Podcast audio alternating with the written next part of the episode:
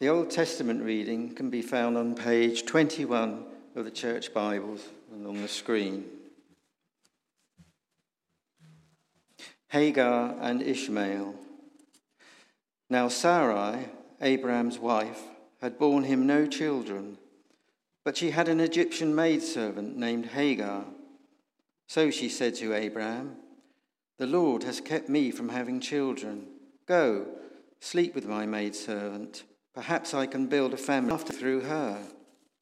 Abraham agreed to what Sarai said. So after Abraham had been living in Canaan ten years, Sarai, his wife, took her Egyptian maidservant Hagar and gave her to her husband to be his wife. He slept with Hagar and she conceived. When she knew she was pregnant, she began to despise her mistress. Then Sarai said to Abraham, You are responsible for the wrong I am suffering. I put my servant in your arms, and now that she knows she is pregnant, she despises me. May the Lord judge between you and me. Your servant is in your hands, Abraham said. Do with her whatever you think best. Then Sarai mistreated Hagar, so she fled from her. The angel of the Lord found Hagar near a spring in the desert. It was the spring that is beside the road to Shur. And he said, Hagar, servant of Sarai, where have you come from? And where are you going? I'm running away from my mistress Sarai, she answered. Then the angel of the Lord told her, Go back to your mistress and submit to her. The angel added, I will increase your descendants, that they will be too numerous to count. The angel of the Lord also said to her, You are now with child, and you will have a son. You shall name him Ishmael, for the Lord has heard of your misery. He will be a wild donkey of a man. His hand will be against everyone, and everyone's hand against him. And he will live in hostility towards all his brothers. She gave this name to the Lord who spoke to her. You are the God who sees me, for she said, I have now seen the one who sees me. That is why the well was called Baal Roi. It is still there between Kadesh and Bered. So Hagar bore Abraham a son, and Abraham gave the name Ishmael to the son she had born. Abraham was 86 years old when Hagar bore him Ishmael. This is the word of the Lord.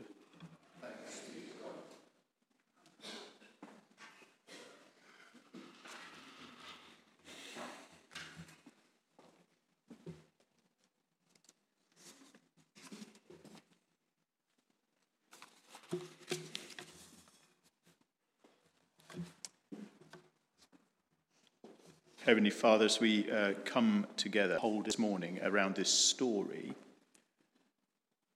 I ask that you hold us gently, that you carry us through it, holding some of the things that we hoped for and haven't happened in your hands. Amen. I wonder how patient you are.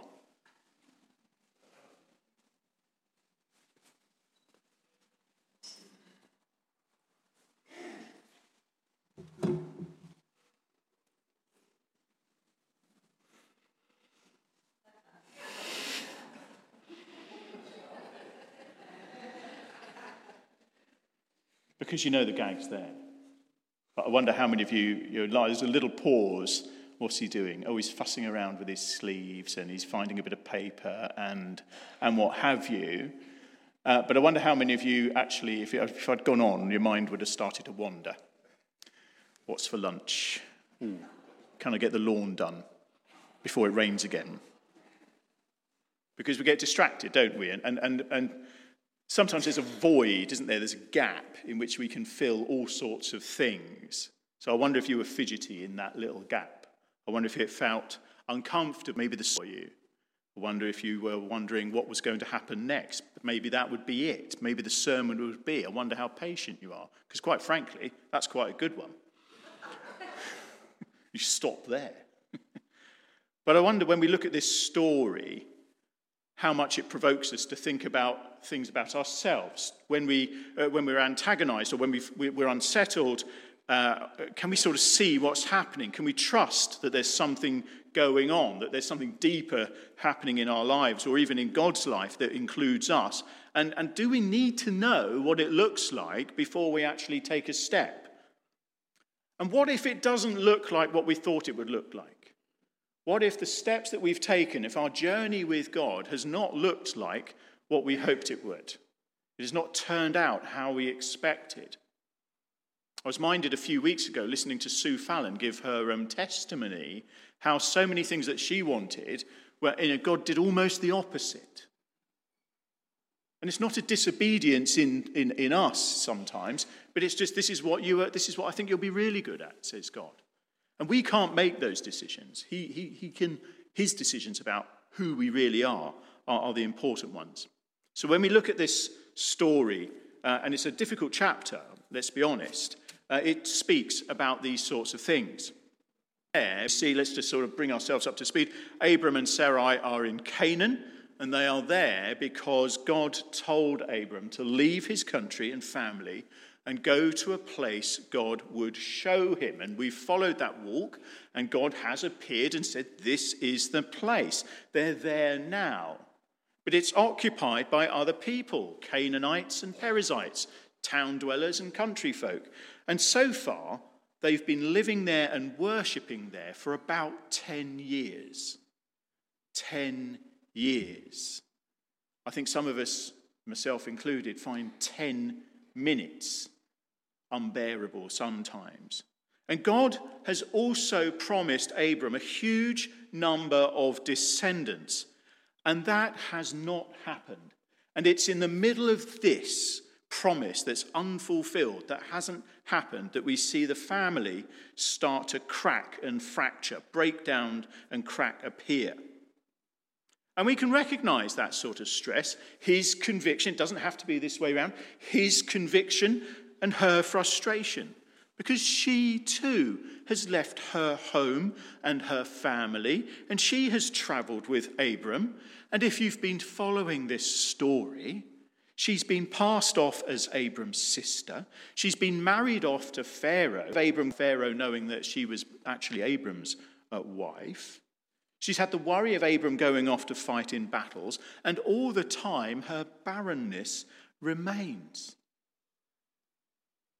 The child, the one you need to start this line of descendants, just hasn't come. And we can only, I can only imagine how that feels. But I know many of you know how that feels. Children haven't come. But it's that sense, isn't it, of I thought it would be richer and better than this. It's that sense of loss, sense even perhaps of betrayal. Why? Why did God do this just to bring me to this point? When we uh, left our home in Brighton and moved to Oxford to train at Vicar Factory, everything had kind of fallen into place. House was okay. In fact, they wanted less rent than we expected.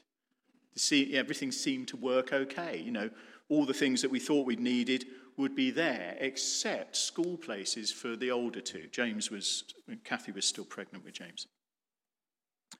And we had done everything we could, starting very early on, uh, to, to negotiate and let the LEA, the Education Authority, know that we were coming, where we would be living, children were, what sort of school places we'd like, and all of these things. So they knew where we lived, how old our children were, and what sort of place. And it was the single most stressful time in our life because term started on a Tuesday, and on the Friday before, we had no school places for either of them. And it was really hard really, really hard. It was the most stressful, testing time. And then they said, you know, because what they offered was a, you can have a school place here and a school place there. And Kathy's six months pregnant with James. And I had to be at college at eight. So I knew where the burden would fall. And you can sense that in the sense in Sarai's story, you know where the burden's falling on this descendants business, don't you? On her. Overwhelming sense of, I've got to do this. It's going to be me. And so it was an enormously, it was not a happy moment. It was not a happy thing. Everything we tried failed. Every door we pushed was shut. Every phone call or letter just seemed to be batted off. And there were no school places. And I think I cracked when David said, I want to go to school. And I didn't have a place. And it was really, really quite horrible. And I can remember, why did you bring me here just to let me down on this bit? This was the easy thing.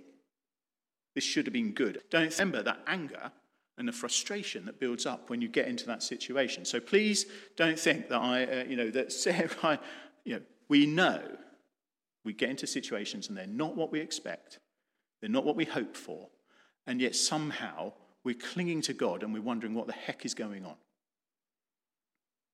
I'd like to look at these characters a little bit and then I'll come back to that story. Um, Joyce Baldwin, in her excellent little commentary on, on these stories, uh, says about Sarai the more clearly God's promises were spelt out to Abram, the more clearly Sarai saw herself as the failure. The more it was built up, the less likely it seemed to her that it would happen. Now, that's a horrible situation to be in. I suspect most, many of us will have come across uh, ministers, probably, who say, It's going to be this, it's going to be this. And you look at yourself and you go, Not from where I'm sitting. It doesn't, sometimes the reality, this reality, the one of God, and the one that we're actually living in, seem so far apart. And there's a good argument to say that Sarah is actually traumatized by this continual sense of loss and failure, these bereavements that keep going. You know, her home, her country, she's lost her in laws, she's lost everything. She's been traded off, all this stuff that's been happening to her. And a sense her prayers have not been answered. And so perhaps her words tell us more. Look at verse 2. If you've got your Bible open, have a look at verse 2. They're living in a promise, remember. And Sarai's reaction is, The Lord has kept me from having children. It's the opposite of the promise, isn't it? Her conclusion in the light of this is that it's his doing. He's kept me from this so far. And she has reasoned that that was that. Remember a few weeks ago, I said that at 65, you know, she was considered very attractive. We're 10 years on, and Abram isn't getting any younger either. And so it's a quite a power. You can see where the reason uh, starts to come in and, and, and thinking it through. And so she has this plan. She, it's according to local law and custom. It was quite common practice um, because it was so important to have children then as it is now. So many people have that burden. And so she encourages Abram uh, to sleep with Hagar. And under the law of the land of the time, uh, any child Hagar had would become Sarai's because she was the head of the household. And so she, con- she comes up with this plan. And in verse 3, look at these words really carefully. So after Abram had been, whoops, excuse me, yeah, uh, living in Canaan 10 years, Sarai, his wife, took her Egyptian maidservant Hagar and gave her to her husband to be his wife. I don't, we don't really, we're not really clear who wrote this. I mean, it's probably Moses, but there's a number of other sources going on. But whoever wrote this goes straight back to Genesis 3. These words are reminiscent of the fall. Eve took the fruit and gave it to her husband. What the writer is trying to tell us is that there's a repeat of the failure to trust God failure to keep to his word. The writer sees this. Yes, he may be sympathetic, but he's also saying, look at the failure that can come out of trying to work it out ourselves, and look at what happens when we get through this story. Took. So, though these words are reminiscent of the fall, took and gave. If you look at the words, Eve took the fruit and gave it to her husband. Genesis 3, verse 6. And so her plan has come out of her reasoning from where she is.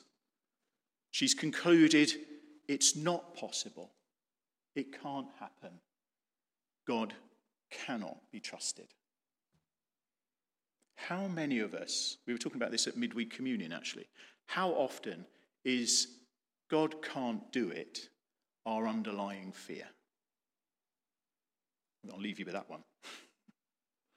Let's look at Abram, because what happens is that uh, Sarai can't really, could never have really anticipated the emotional upheaval that her plan would bring, even if it succeeded. And you can only imagine the hurt now that's going on within this little family group. Um, Sarai's hurt spills over into mistreating Hagar, and then she blames Abram as well. You're responsible for all the wrong I'm suffering. And I suspect she means more than the, the, the, actual situation, but it all comes out there. It's not being dealt with, it's not being communicated, and boom, it all lands in Abram's face. And Abram, in this chapter, ha- has had quite a tough time, hasn't he? The previous chapter, if you took the time later to read ver- uh, chapter 15, we find he has an amazing encounter with God, who reaffirms the things that he has promised. He says, Look, I'm making a covenant with you. I'm making a serious God shaped covenant with you. Uh, I'm taking you seriously, Abram, and I want you to take me seriously. And he has this amazing encounter uh, with God. And that's in answer to Abram's question well, how can I know that this will all be true? So God says, I'll show you what. You and I will make a deal. And I'll show you the depth of that, and I will do the deal the way that you understand deals should be made. Now, if you've had that kind of encounter, if you've had that kind of word or that promise from God, doesn't it shape you? Doesn't it excite you? Doesn't it sort of say, yes, this is what I'm going? After all, what is Abram's journey all about? The Lord appeared to Abram and said, Leave your country, follow to a land I'll show you. He's had these encounters, and so he should feel uh, convicted that God is good for his word. But it's 10 years on. Those words seem faint. Those things haven't happened yet. And he's starting to sort of wonder. And it's interesting, isn't it? Abram, therefore, goes along with it. The, the, the, while the words aren't quite the same, the actions are. Adam took the apple and ate. He received, Abram received Hagar and slept with her. And so he agrees with what Sarah has planned. He doesn't interject and say, Hold on a minute, why are we here? He doesn't say, You know what, I had this amazing dream or vision or encounter with God the other night. He didn't say, Look how he's been good to us so far. Look at the way he bailed me out when I messed up in Egypt. He doesn't say these things, he doesn't, he doesn't bring them to mind. He goes along with her plan. And when it all falls flat on, and it all goes wrong, and Hagar starts to despise Sarai, and Sarai can't bear the sight of Hagar, Abram says, You deal with it. Brilliant thing to be able to do, isn't it? Not my problem. but it is. it is, isn't it? And then, so he says to her, Do what you think best, whatever you think best. He kind of washes his hands of the whole scenario. I don't, I don't understand how he could, could, could do that, but I think we probably do ourselves in our lives when we say, I'm supposed to be following and embodying this promise that God's got in my life. And sometimes we just go, you know what? I can't deal with that. And we wash our hands and we say, no thanks. Let's have a quick look at Hagar. First thing I thought when I read this chapter was she would be in the She Too, Me Too movement. Poor girl. Oh, poor girl. You know, um, she's been, some point, she's been bought into this family as a servant, and that's you know, something of status. You know, she's Sarai's servant. Uh, but, you know, now she's the victim of Sarai's plan. Uh, she's become pregnant. Her social status has changed quite radically. I'm the one who's got the child. Within the family unit, she's the one who could uh, bring this to happen. She's the one who can uh, apparently uh, bring part of this promise together. Sarah's never managed that. I cannot imagine the friction. I cannot imagine the ways they looked at each other. I, I think it's quite a, a, a real story, though, isn't it? I don't have to watch much EastEnders to know how this plays out. But she despises, rather than rejoicing that Sarai's plan has sort of worked, she starts to lord it over Sarai, and the friction carries on. And then she finds herself the object of Sarai's wrath and anger because Sarah never actually thought her plan would work, and now it's worked, she hates the idea. I can't, you know, can't imagine what that feels like. And then, and then Abram doesn't give back her up and give her the support that he could do. Yeah, legally, morally, Hagar is now his wife. But he won't legalize that and make her his wife. So she's been cheated. She's been discarded and abused. What a horrible thing to do. And let's have a quick look at Ishmael, because there's a child, because at the minute there is a child in the middle of all this. Um, and we discover that when they're, they're away, they run, they, they're, they're thrown out, and they find themselves near a spring in the desert. And there's this child. And I think it's quite important just to get this right because one of the key differences between Christianity and Islam is understanding this, this, this, this moment, this family. And we discover that God is kind. The angel of the Lord, who turns out to be God in verse 13, the angel of the Lord comes and blesses and, and talks to them. And I'll come to that in a moment. But look at the blessing um, in verse 10. The angel added, I will so increase your descendants, they will be too numerous to count. Ishmael is part of God. Ishmael is part of Abraham that his descendants would be too numerous. But he did not include all nations will be blessed through him. That's missing in this bit, isn't it? And sometimes I hear commentators or you know, people writing articles saying, oh, well, you know, all of Abraham's descendants, yes, but the blessing is not through Ishmael. It's been omitted. Because God's plan was to do things through Sarai and Abram. So it's an interesting and difficult tension. And you can see the rivalry has spilled out in all sorts of horrible ways. And then we find that God is in this too. Thankfully, somebody needs to come in and help out. And he comes to comfort Hagar. And it's wonderful, isn't it? Because she recognizes, I have seen the one who sees me. In the middle of all this, in the middle of all this strife, Hagar discovers that she has been observed, that her suffering is not nobody, that God is not ignorant of her suffering, that he knows about it, that he wants to do something about it, that he wants to intervene, that he wants to comfort her. She discovers a kindness of God in the middle of a desert, thrown out of a family that wouldn't help, couldn't deal with her. And he hears and sees her distress. And interestingly, he then instructs her to go back. Go back. You're part of a covenant community. You are part of Abram's family. What are your chances of survival out here? Go back. Eat humble pie. Return to the people of God. Return to them. It seems harsh, but it's about him reconciling Hagar into that family. It's about his promise to Ishmael. If Ishmael's left in the desert, what chance does he have? Not much. But he hears and he sees our distress. God has promises over us all. The reality is, we don't know what they are. There are some big ones. I will be with you. You can be with me. Whoever believes in me, even though they die, will rise again, will live. But the day to day stuff is much more vague. And sometimes it's not even written down. We don't know what it is. But we are in relationship with a God who hears and sees our distress. So when we were trying to find school places, I found myself in prayer. And I felt the Lord or heard the Lord say, Do it yourself. Not actually those words, sorry. He said, You need to dig me a well for me to fill it.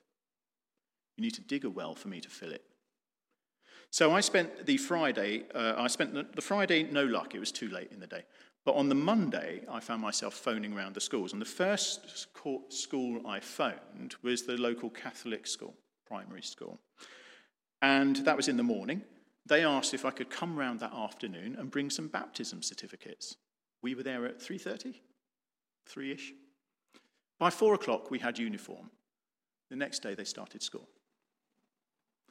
Very hard, but actually had to come back to Him. We tried to do it all ourselves. I had to come back to Him and say, How do you want to do this? What's it going to look like? Oh, let me, let me let you surprise me. Wouldn't that be a nice way of starting your day? Dear Lord, let me let you surprise me. That would be good. Because you say, I'm your child, and I'm going to trust you for the things that I need today. So, in conclusion, I'm just coming to a few thoughts really. I wonder how you respond when things don't go as, they, as you hoped. I wonder how, uh, I wonder what would have happened if Sarai had waited. Would she have had her child sooner? The friction was avoidable. I wonder if we really think about what might happen before we decide what to do, the impact. You know, those little decision trees. If I do this, then what might happen? Can we think about others, the impact on them? I wonder if we've ever realized that every day we replay the Eden story of the fall. The choice to trust God or not. The choice to hear the voice that says, He can't really do it, rather than the voice that says, I love you. Trust me. I wonder if we knew that God was so close. I wonder if we ever thought that He was actually that close. That He knows what we're going through, He knows what we're like. In the New Testament, Jesus came and declared, The kingdom of God is at hand. He meant within reach, not far, right there. Kingdom of God is at hand. He knows. And I wonder if we can read these words in Hebrews and understand that that's who we are. The writer of Hebrews, and I'll, and I'll argue it was Paul, um, all these people were still living by faith when they died. They did not receive the things promised, they only saw them and welcomed them from a distance, and they admitted that they were aliens and strangers on earth. People who say such things show that they are looking for a country of their own. If they had been thinking of the country they had left, they would have had the opportunity to return. But instead, they were longing for a better country, a heavenly one. And God is not ashamed to be called their God, for he has prepared a city for them. We're not there yet. The beginning of this story, Sarah and Abraham aren't there yet. But what we learn is we're not there yet, but God is never far. Shall we pray?